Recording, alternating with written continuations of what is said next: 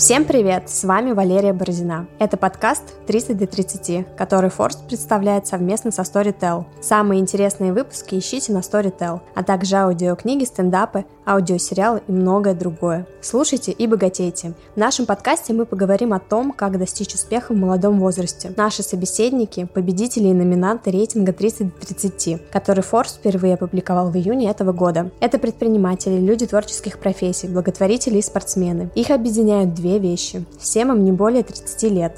Столь молодом возрасте они уже успели добиться профессионального признания и стать известными на российском или даже на глобальном уровне. Их называют самыми перспективными россиянами. В наших подкастах мы расскажем, как живут и работают молодые визионеры, что способствовало их успеху, что такого они сделали в своей индустрии, чего не сделали другие, и многое другое. Рафаэль Абрамян начинал карьеру, будучи студентом экономического факультета МГУ, в киностудии, которая впоследствии стала частью медийного подразделения АФК-система. Работал в команде, отвечающей за стратегию и ИМЭ-сделки. Стремительный карьерный рост Абрамяна начался в 22 года, когда он перешел из PVC в инвест-холдинг ANN Александра Мамута – Спустя год он уже вел крупнейшую сделку – слияние холдингов Мамута, Субмедиа и Владимира Потанина Рамблер Афиша, в результате которой появилась группа Рамблер Co. После чего он вошел в совет директоров новой медиагруппы. Ему было всего 26 лет, когда он стал исполнительным директором Рамблер со штатом полторы тысячи человек, а три года спустя занял должность генерального директора интернет-компании. Всем привет! привет. А, Рафаэль, расскажи, пожалуйста, как ты стал управлять Рамблер 26 лет?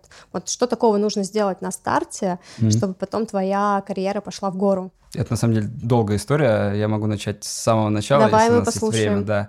Сильно до Рамблера я увлекался медиа, медиа-сегментом, а, кинобизнесом и всем, что с этим связано. На самом деле даже студенческие годы, когда все мои однокурсники старались попасть именно на финансовую профессию, так как я был студентом экономического факультета МГУ, и вроде как классическим стартом для нашей карьеры должна была быть стажировка в Big Four или в каком-нибудь инвестиционном банке. Я, в отличие от других, пошел работать в киностудию, которая производила ТВ-сериалы и фильмы в России России, в первую очередь для российского э, проката и просмотров на российском телевидении. Несмотря на то, что я вышел туда с непосредственной должностью директор по продаже рекламы, то есть я продавал рекламу в сериалах, вот э, product placement. На самом деле достаточно быстро я себя смог проявить, и э, мне топ-менеджмент компании начал давать большой круг задач, связанных с международными поездками, связанных с развитием компании в целом, и в достаточно скором времени мой круг задач был максимально широкий, то, чего я не смог бы получить ни в, ни в одной корпорации, ни в финансовой, ни в любой другой. После этого, благодаря тому, что я был одним из членов э, команды, в которой подготовила компанию к сделке, и мы стали частью АФК-системы, я как раз перешел уже в более классическую M&A стезю. То есть АФК-система купила эту киностудию? Да, АФК-система приобрела киностудию РВС, я думаю, можно говорить имена, это Russian World Studios, mm-hmm. на тот момент называлась киностудия, и в 2008 году она стала частью большого холдинга АФК-система. Я благодаря тому, что вел непосредственное участие и вел со стороны э, акционеров э, РВС эту сделку, э, примелькался, можно сказать, в АФК-системе и достаточно быстро потом перешел туда на позицию аналитика по стратегии M&A. Можно сказать, что так началась моя классическая карьера инвестиционщика и стратега, которая позже меня привела уже к управляющей позиции. После этого был определенный рост в АФК-системе, и после этого я уезжал в, во Францию, получал дополнительное образование, я закончил закончил магистратуру HSC Paris. Это достаточно крутая школа европейская с финансовой программой, которая котируется номер один в мире по Financial Times рейтингу.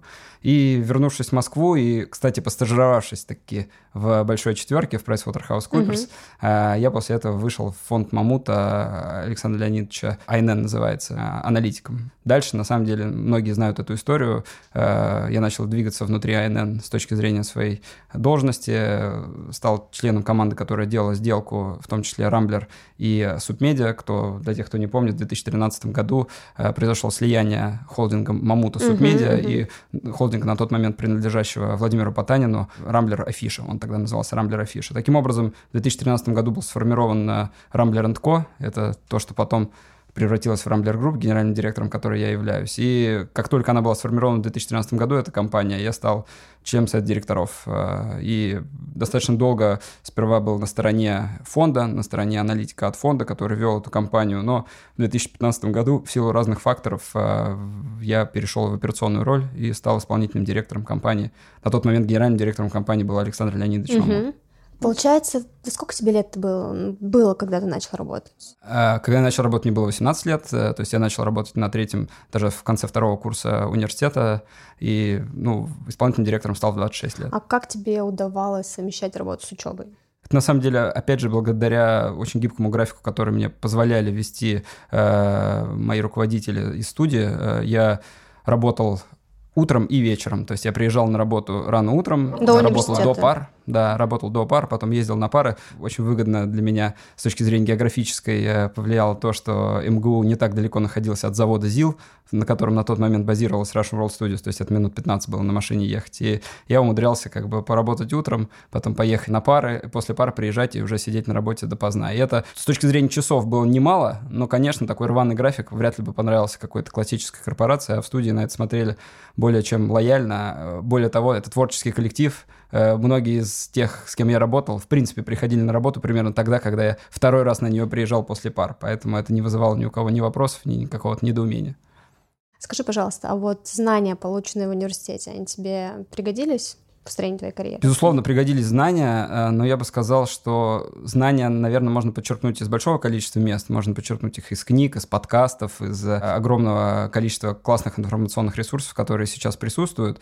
Чего не подчеркнешь на этих ресурсах, так это возможности работать в команде, общаться с людьми, выстраивать некий нетворк, то, что вот сейчас достаточно модно и считается тоже в том числе хорошим навыком, mm-hmm. и это, это действительно так. Вот это то, чему, мне кажется, меня научил и МГУ, и другие вузы, в которых я учился. Я после этого еще в финансовой академии учился, и потом а, во французском вузе.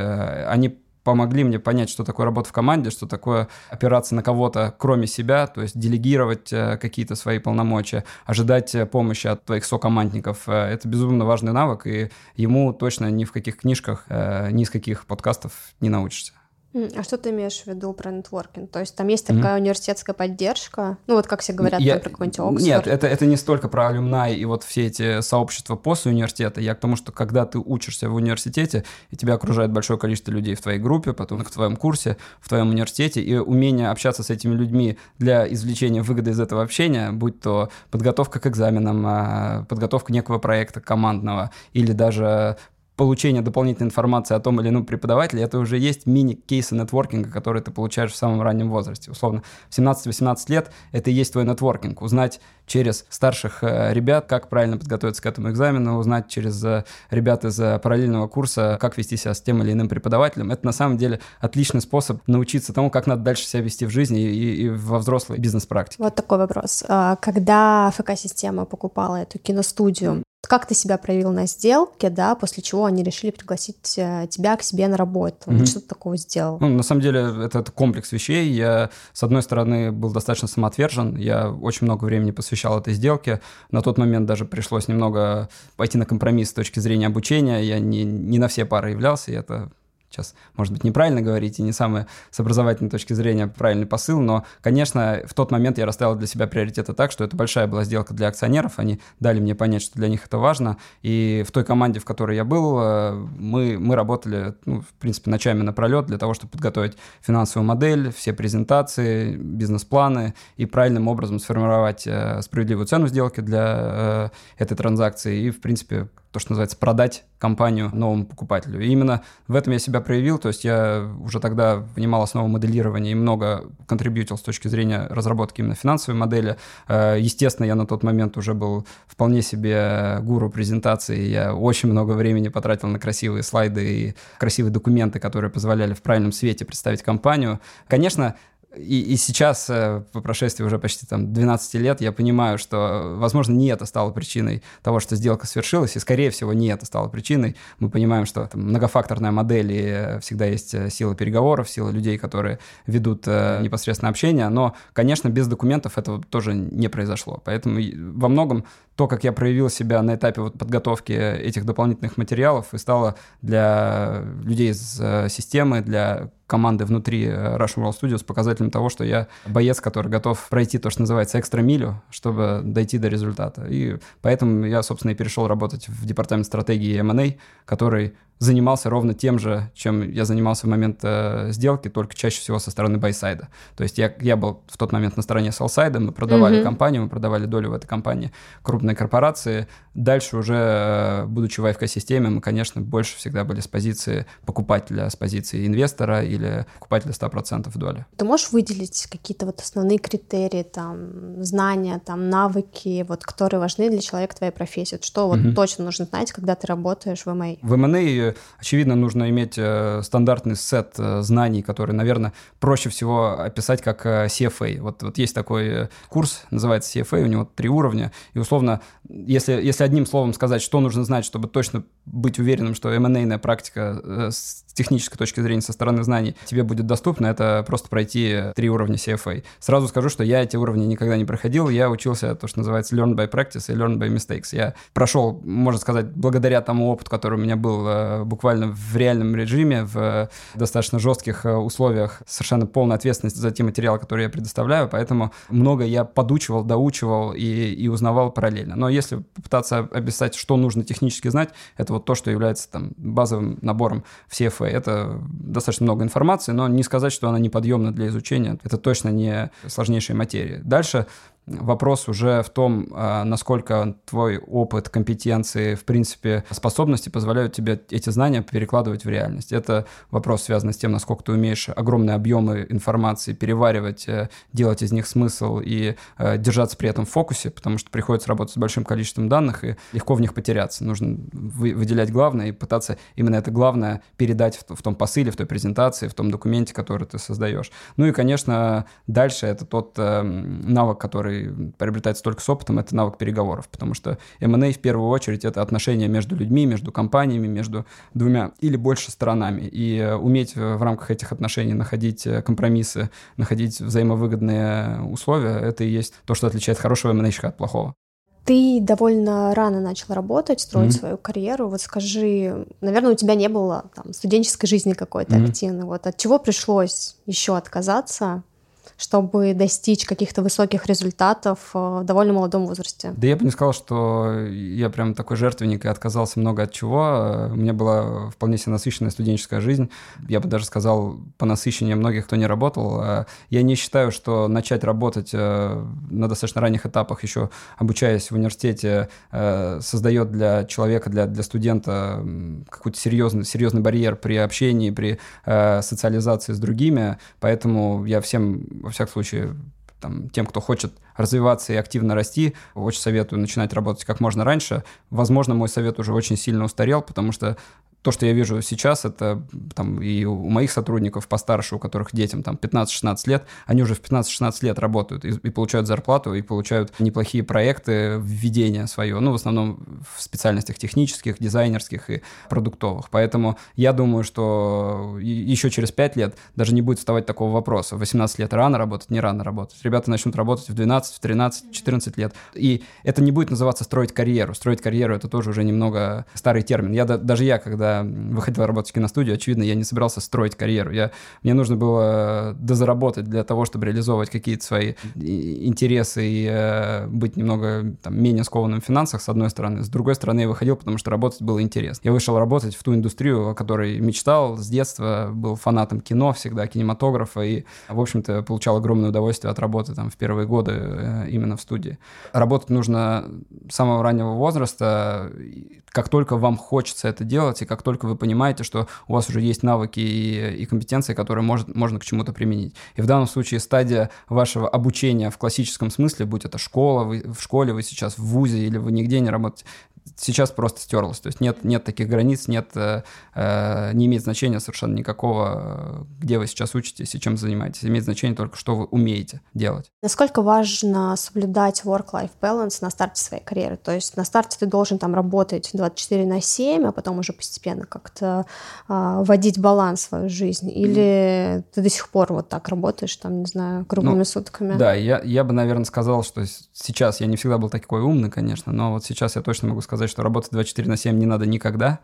То есть это, это работа во вред и себе, и во вред твоему работодателю, потому что в какой-то момент ты перестаешь быть эффективным, ты перестаешь приносить реальную пользу, находишься в режиме постоянного такого мученичества и некого э, большого самопожертвования себя во благо какой-то цели. Это редко кому приносит пользу. Но, конечно, нужно работать с огромной отдачей, нужно работать неформально, ни в коем случае не ориентируясь ни на какие расписания, ни, ни, ни на какой регламент работы и так далее. Ты должен отдавать максимум работе, который ты можешь, естественно, пытаясь сохранять понять э, нормальную жизнь. И под нормальной жизнью я имею в виду и развлечения, и проведение времени с семьей, и, и спорт, безусловно, очень важен. Поэтому, когда я был в самом начале своей карьеры, мне немножко повезло, я был студентом, и у меня автоматически был work-life balance, да, я не мог быть все время на работе, потому что я был в университете. Если честно, когда начинаешь работать, я уверен, многие меня поймут здесь, э, для тебя уже университет — это как раз тот самый лайф, потому что, да, ты вроде приехал поучиться, но ты приехал, тебя окружают друзья, у вас пары, вам, вам на парах интересно, в переменах интересно, вы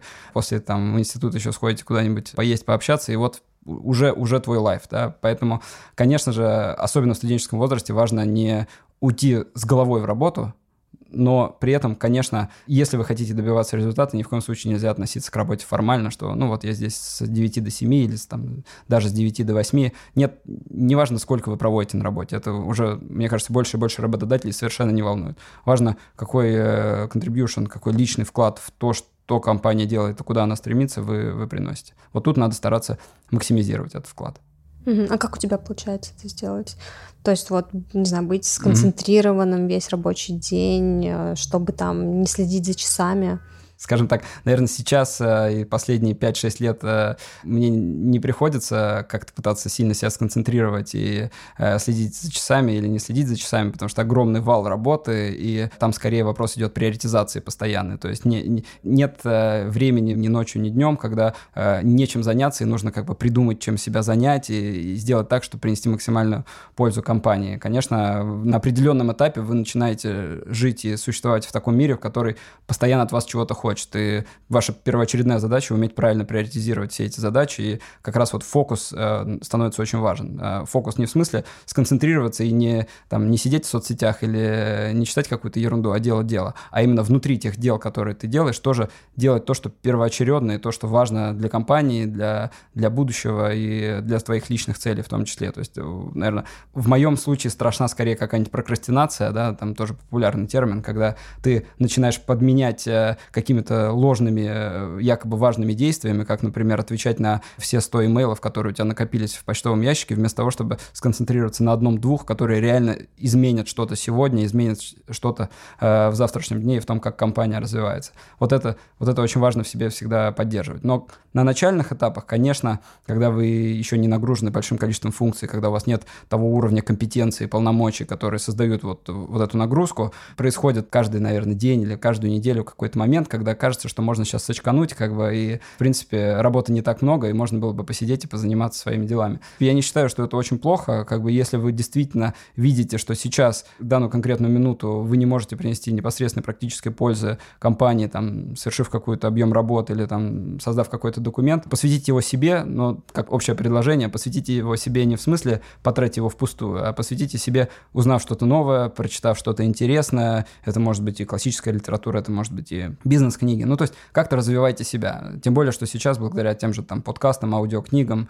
и безумно интересным, на самом деле, передачам, которые я сам бы с огромным удовольствием смотрел, если бы было больше времени, сейчас можно классно совместить вот это обучение с развлечением. То есть вот это edutainment, этот новый, новый рынок, который появляется, это, это очень классно и позволяет э, не искать компромисс между тем, вот сейчас все-таки у меня время немножко отдохнуть или мне посидеть и почитать что-то серьезное. Нет, сейчас можно совместить и обогатиться и э, каким-то образом усовершенствовать э, и свои знания, и себя, и при этом не, не воспринимать это как работу, как тяжесть, как э, э, некое созидание. А у тебя есть какие-то лайфхаки по тайм-менеджменту, которые тебе вот, помогают оставаться эффективным в работе и личной жизни? Ну, если честно, лайфхаков никаких нет. Очень надеюсь, что когда-нибудь мне кто-нибудь расскажет такой лайфхак, который действительно будет хаком и коренным образом изменит что-то в том, как я распределяю свой день. Как я и говорил, э, лайфхак может быть один. Э, максимум фокуса на том, что важно – уход от прокрастинации, уход от э, создания видимости работы в пользу того, чтобы что-то реально делать. Таким образом, очень большой балласт совершенно ненужной работы, ненужных встреч, ненужных э, сообщений, ненужного взаимодействия с людьми, он, он уходит и освобождает тебе время для того, чтобы заняться тем, что действительно важно тебе и, и, и важно твоей компании. Вот это, наверное, главное, что есть. Я бы не назвал это лайфхаком, это просто как бы правило работы и правило жизни, кстати. В жизни, мне кажется, помимо бизнеса надо поступать ровно так же. То есть э, у нас чем дальше, тем меньше времени остается на жизнь в классическом понимании, да, за пределами работы. И очень важно эту жизнь тоже расходовать на то, что действительно важно, а не на все подряд. Я слышала, что ты не сидишь в соцсетях. Вот как mm-hmm. человек, который работает в медиаиндустрии, как у тебя получается не пользоваться там ни Фейсбуком, ни Инстаграм и другими социальными сетями? Mm-hmm. Ну, получается очень легко и, и просто. Ты давно вообще деле... отказался от социальных сетей? Я в первом, на первом курсе отказался от социальных а, сетей. Вот то есть я какая у тебя мотивация была? У меня было много разных мотиваций. Э, в первую очередь мне не хотелось, чтобы создавался некий профиль, в котором скапливается все то, что я делаю, в который будут скапливаться все фотографии меня на разных тусовках. И, э, в общем, там было много за этим э, разных студенческих заморочек.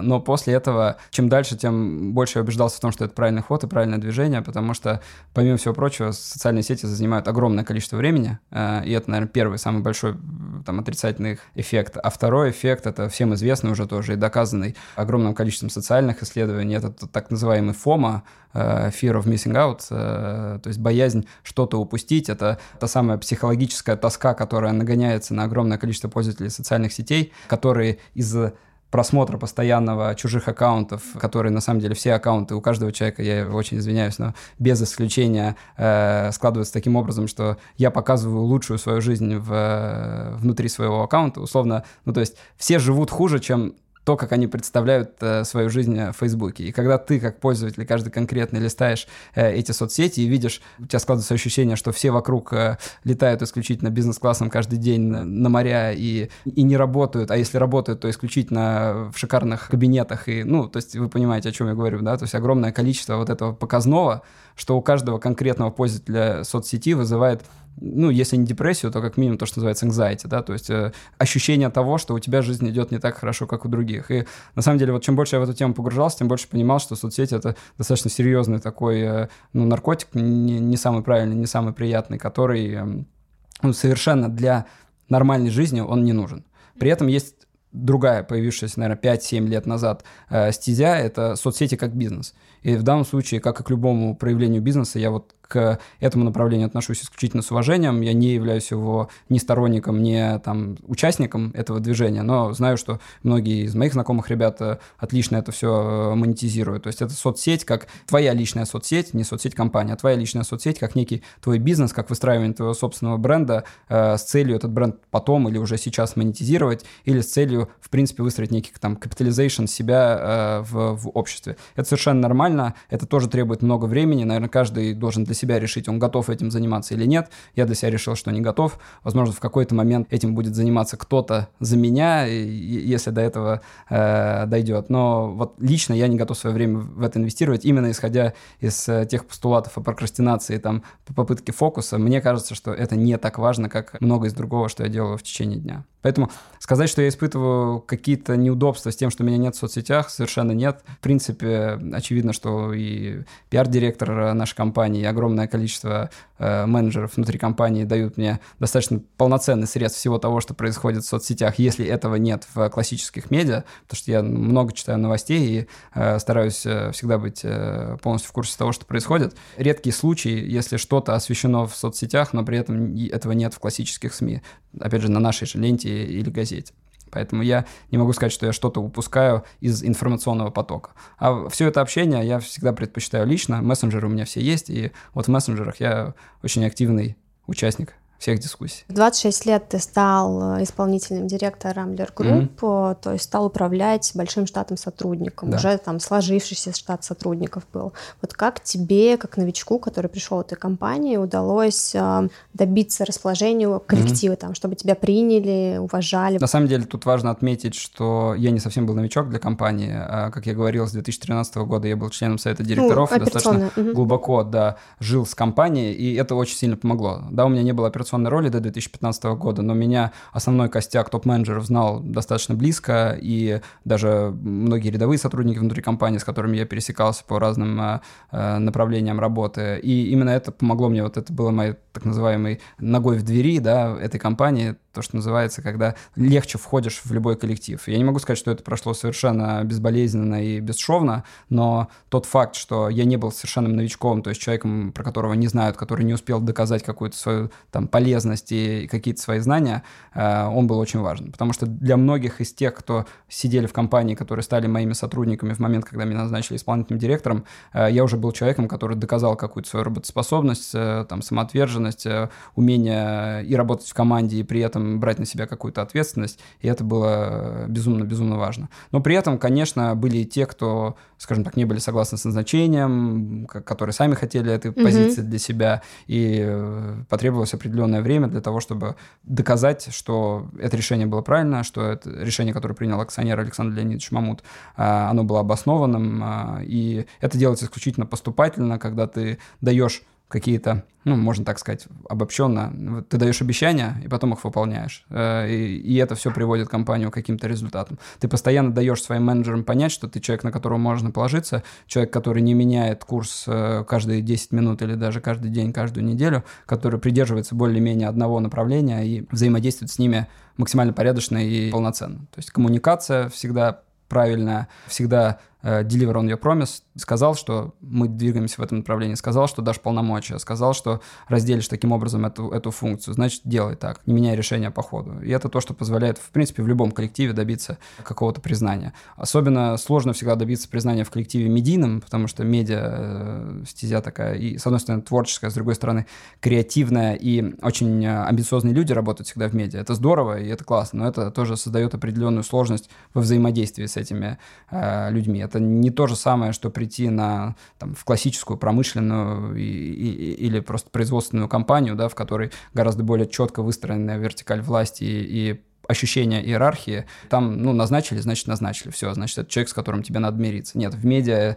и, и в IT, в, в технологиях совершенно не так. Как бы тебя назначили, и это твой первый день бесконечного челленджа со стороны сотрудников, э, а достоин ли ты этой роли? А дашь ли ты действительно им что-то, помимо того, что у тебя в визитке написано? А если вот говорить про возраст? Вот твой молодой mm-hmm. возраст не был никогда там преграды, что вот ты там слишком молод, чтобы mm-hmm. быть управленцем? Смотрите, у нас Александр Леонидович э, на тот момент момент единственный акционер Rambler Group, э, всегда любил сказать, что на Даниловском мануфактуре, где располагается офис э, Rambler Group, э, есть только одна вещь, которая старше него, это здание само Даниловской mm-hmm. мануфактуры.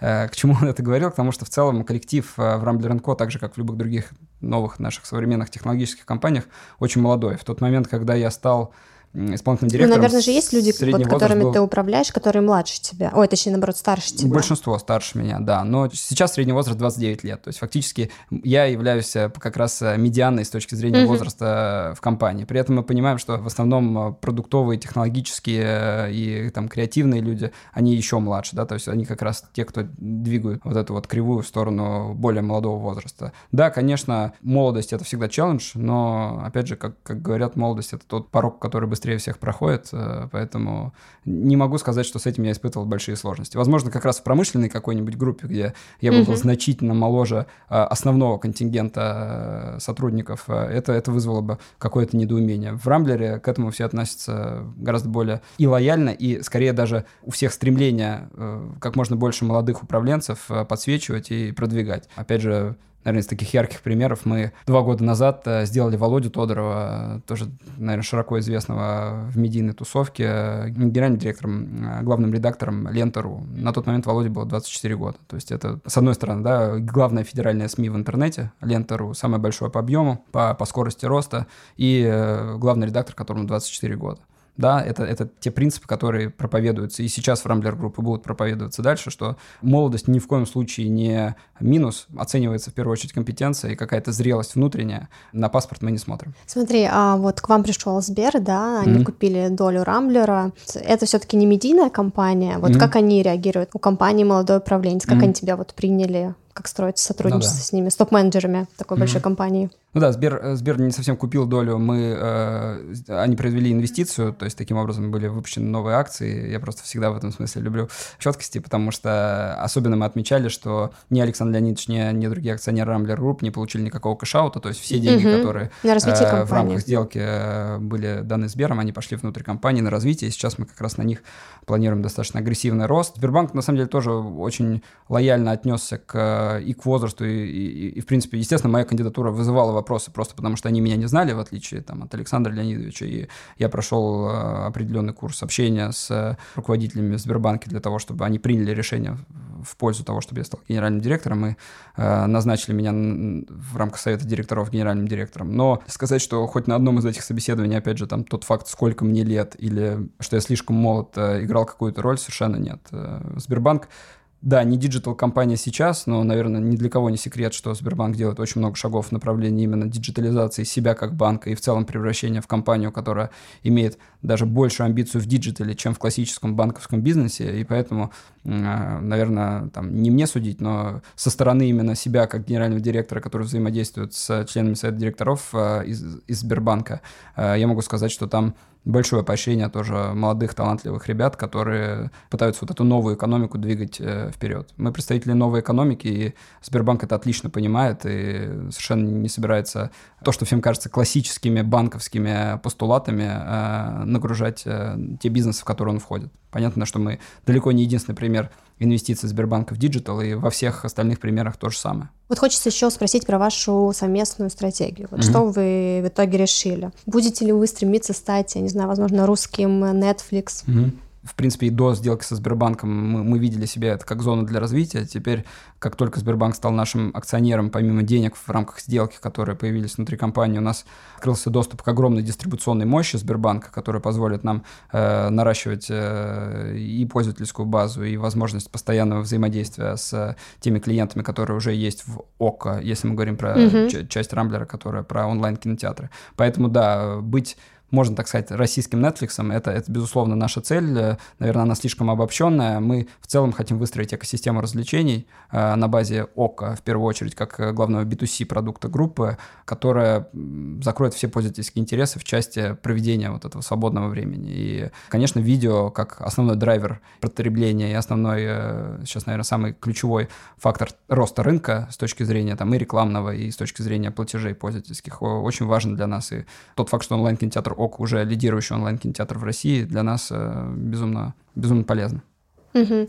А суммы раскроете? Вот сколько не, денег мы, получили? Мы, мы не раскрываем сумму. Э, Сбербанк получил 46,5%. Э, за эти деньги, помимо того, что он проинвестировал в компанию, мы еще и, это, это тоже вот информация, которую мы можем раскрывать, мы погасили свой долг перед mm. трастом, который был достаточно долгое время. Так что в целом денег у нас сейчас достаточно для того, чтобы начать агрессивную экспансию и, и завоевывать рынок. При том, что мы понимаем, что часть медийная нашей группы, та часть, в которой как раз лента, газета, чемпионат, афиша, rambler.ru, она сама по себе прибыльная, и она как раз э, не требует дополнительных инвестиций. Это номер один медиахолдинг в стране по всем показателям, и э, по версии Яндекс Радара в том числе это номер один э, медиахолдинг в стране. Поэтому там у нас курс исключительно на увеличение охвата и органический рост. Там, где нам потребуется инвестиции, это, конечно, ОКО и, и смежные с ОКО продукты, такие как ОКО Спорт, где мы инвестируем в контент, мы инвестируем в создание дополнительной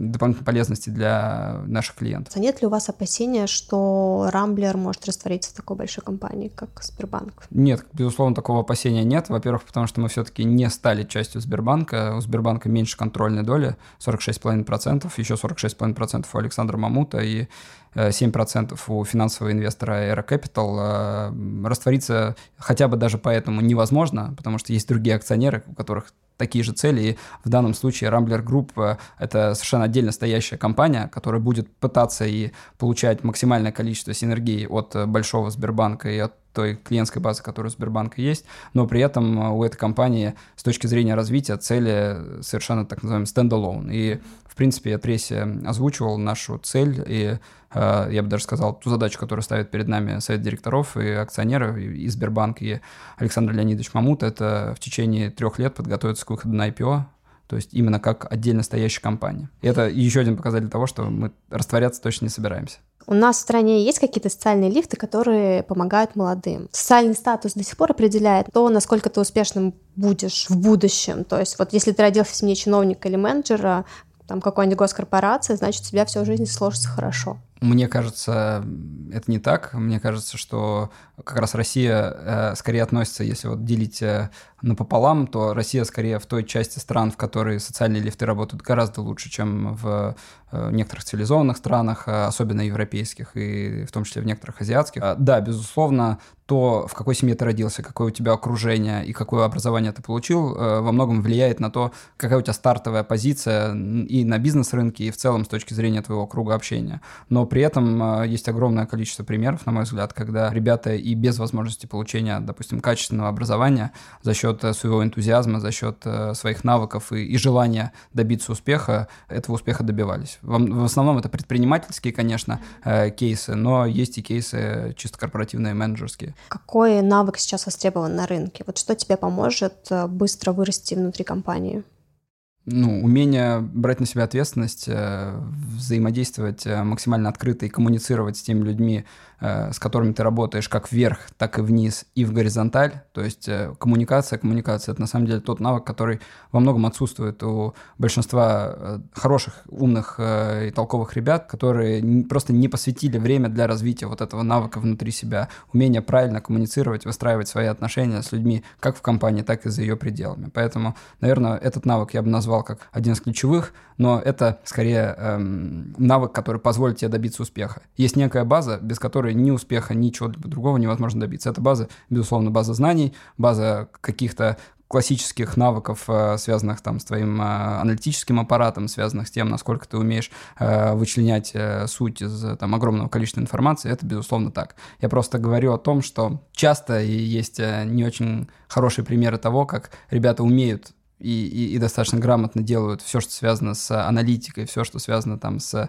цифрами и с пониманием а, бизнеса, но проваливают историю, связанную с коммуникацией, проваливают историю, связанную с устраиванием взаимоотношений. И это, безусловно, что-то, что будет всегда тормозить их а, на пути к каким-то успехам. А как этот навык э, развивать, выработать? Опять же, я думаю, у многих он вырабатывается еще в студенческие годы, то есть важно всегда быть максимально активным, открытым к коммуникациям. Э, если есть какие-то extracurricular activities внутри вашего университета, связанные, я не знаю, ну, я не говорю про драм-кружок, но хотя бы там э, что-то связанное там с дебатами, с э, какими-то клубами, которые обсуждают какие-то темы, это всегда возможность выстроить то, как ты умеешь говорить, во-первых, в целом на публику, но и то, как ты умеешь общаться с людьми и выстраивать с ними правильные связи. Поэтому Поэтому прямо со студенческих лет надо учиться. Чем дальше, тем сложнее этот навык приобрести, потому что, условно, даже, даже уже в 30 лет прям с нуля пытаться себя изменить, если ты всю жизнь был таким более интровертным типом, который mm-hmm. любил сидеть, ковыряться в огромных документах и вычленять какую-то информацию. Может быть, ты делаешь это очень хорошо, но это не то, что приведет тебя к leadership skills, да, это не то, что приведет тебя к позиции именно управляющей. Ты должен всегда, если ты надеешься на позицию в управляющей сфере, если ты надеешься на какой-то хороший успех в предпринимательской деятельности, ты должен уметь э, правильно те умозаключения, тот анализ, который ты делаешь, э, презентовать людям, на основе него выстраивать какое-то какое мнение людей и, соответственно, дальше поддерживать эту коммуникацию. Это очень важно. А относишь ли ты себя к поколению миллениалов? Вот есть ли у тебя какие-то характерные черты, которые говорят, да, я вот миллениал? Если честно, не отношусь я ни Там привычки потребления. Да нет, не могу, не могу так сказать. Э, я бы, наверное, сказал, что э, с точки зрения привычек потребления я скорее из олдскульных э, типов. Э, мне нравится все максимально э, классическое, проведение времени для меня, ну, помимо там проведения времени с семьей, это, конечно, спорт, э, это походы в кино. Я обожаю ходить в кинотеатры, в классические кинотеатры, из, у которых есть стены и крыша, не, не, не только онлайн-кинотеатры. И э, в целом могу сказать, что там, никакие современные истории сейчас, например, меня не, э, не так сильно интересуют. Там, киберспортивные арены, стриминг э, mm-hmm. киберспортивных состязаний, и все. Пока что мне это не интересно. Я при этом отлично понимаю, что это будущее с точки зрения пользовательского смотрения. И как раз э, я никогда пытаюсь никогда не примерять на себя те продукты и э, те бизнес-сегменты, в которых мы хотим выступать как группа. Я понимаю, что я лично человек уже такой немного ретроградный, да, несмотря вроде на свой возраст, но вот почему-то мне интересны именно более классические и развлечения, и, и, и проведение времени, там, отдыхаю я тоже очень по-классическому, я, я там люблю ездить на море, люблю проводить время там долго с семьей, отдыхать, то есть я, например, не сторонник какого-нибудь хайкинга в горах э, с огромным количеством препятствий. Если я езжу в отпуск, я люблю отдохнуть, э, и то, что сейчас как раз среди миллениалов миллениалов называется овощным отпуском. Вот это э, мой, мой тип отпуска. Поэтому одно, одно дело, на кого мы работаем как группа, да, другое дело, что мне интересно. Я скорее не миллениал. Можешь назвать три главных урока, которые ты получил, будучи руководителем компании? Будь максимально самоотвержен, но не в части того, сколько часов ты проводишь на работе, а в части того, насколько ты сильно готов себя посвятить тому, чтобы компания достигла э, своих целей. И не обязательно для этого быть управленцем высокого уровня. Каждый из сотрудников компании имеет какой-то участок, какой-то отрезок, в котором, если он добьется экстра результатов, то это поможет компании двинуться вперед. Поэтому никогда, ни, ни на какой позиции не надо э, опускать руки и говорить, ну, от меня ничего не зависит. Не может быть такого, чтобы от вас ничего не зависело, если эта компания новая новой экономики. Понятно, мы понимаем, есть примеры более классических компаний, в которых действительно есть ряд должностей, с которых практически ничего не, никуда не двинешься. Но в те компании новой экономики, особенно digital компании, это компании, в которых каждый человек внутри команды э, тоже вносить э, большой вклад в развитие компании. Это первое. То есть самоотверженность, но не через время и не количество часов, а через э, реальный внутренний энтузиазм и желание помогать компании. Второе — это фокус. Всегда фокусироваться на том, что важно, а уходить от прокрастинации, уходить от создания иллюзии того, что вы всегда занятой и у вас огромное количество работы, и стараться сконцентрироваться на том, что действительно важно для вас и для, для вашей компании. И третье — это work-life balance, тот самый. Э, первые два пункта безумно важны, но вы не сможете быть в них эффективными, если вы не оставляете время для себя, для того, чтобы вы и тело, и душа ваши радовались, да, то есть я в этом смысле считаю, что спорт безумно важен, особенно соревновательный спорт. Он, с одной стороны, дает вам выброс адреналина, и вы получаете просто внутреннее удовольствие от игры, а с другой стороны, его соревновательность, его командность имеет еще в себе очень много кирпичиков, которые вам позволяют дальше в бизнесе применять какие-то из этих навыков. Более того, это отличный нетворкинг-инструмент, спорт. Поиграв в спорт с кем-нибудь, вы точно завязали с ним серьезные такие бизнес-отношения, которые потом можно эффективно использовать. Я считаю, что нужно тратить время на то, чтобы развлекать и улучшать себя. Это и саморазвитие, это и спортивное какое-то стремление, и это, конечно, проведение времени с теми людьми, которые вам дороги. Вот ты говорил про семью, и мне хочется mm-hmm. задать такой вопрос. Вот каким навыкам нужно сейчас обучать детей, чтобы они выросли успешными в будущем? Если бы я знал ответ на этот вопрос, я бы, наверное, тут же написал книгу и и очень сильно бы на этом заработал, потому что это, наверное, самый большой и сложный вопрос, который стоит перед всеми родителями детей всех возрастов. Я, честно, не знаю. Вот мы до этого в интервью говорили о том, что новое поколение детей, можно их так назвать детьми, хотя вот реально есть дети, которые зарабатывают больше, чем э, очень многие взрослые. Эти дети уже нашли себя в рамках какого-то ремесла, в рамках какой-то деятельности, и они получают от этого удовольствие, они работают с командами по всему миру, они взаимодействуют с крупными корпорациями, и когда ты на это смотришь, смотришь, ты понимаешь, что ну, ты в 14 лет как бы и, и близко не стоял по уровню развития, по уровню внутренней зрелости. Поэтому боюсь, что сейчас, моему сыну 3 года, а, боюсь, что сейчас предположить, э, какие навыки ему будут важны и, и нужны, когда ему будет 15 лет, э, это будет ну, настолько тычок пальцем в небо, что я даже его не буду делать. Наверное, важно, и то, что точно не будет лишним, это всегда закладывать какие-то основы, это уважение к людям, э, уважение к э, какой-то профессии, которую ты выбрал, и, конечно, общая порядочность и его общее ощущение в мире как человека. Вот это то, что всегда нужно закладывать. Если говорить о более конкретных технических навыках, ну, наверное, опять же, умение считать и писать точно пригодятся. Поэтому вот э, я против тоже радикальных методов, что, типа, вообще нам уже совершенно не важно, что ребенок знает, умеет говорит, в 6 лет не умеет читать, ну и ладно, мы люди новой волны, нам это может быть не так важно, зато он рисует. Нет, наверное, все-таки какие-то основы классические, которые важны для ребенка в части развития его как э, личности и каких-то его внутренних навыков э, нужны, но если мы говорим более о таких ремесленных историях, ну то есть вот куда двигаться, там 10 лет назад я бы, наверное, вам с уверенностью сказал, ну, конечно, надо идти в сторону там технических профессий, надо идти в сторону инжиниринга, э, веб-разработки, там, угу. работы с искусственным интеллектом, с большими данными, потому что там лет, наверное, 10-7 назад это всем было понятно, что за этим будущее. Сейчас мы даже не представляем, зачем будущее через 10-15 лет, поэтому боюсь, что нам придется импровизировать и по ходу дела смотреть, в какую сторону, да, в какую сторону идти. И, э, наверное, важное понимание, которое я получил с рождением ребенка, это то, что я не буду отличаться от своих родителей э, совершенно ничем в тот момент, когда я буду казаться своему ребенку олдскульным, не понимающим ничего в современном мире человеком. Потому что то, что сейчас мне кажется современным и продвинутым, для него уже будет совершенно неинтересно. Это, это надо признать и просто постоянно совершенствоваться. В этом смысле мне кажется, что особенно людям которые являются управленцами в новой экономике, очень важно прислушиваться к детям. На самом деле наши дети, и условно в тот момент, когда моему ребенку будет 6-7 лет, я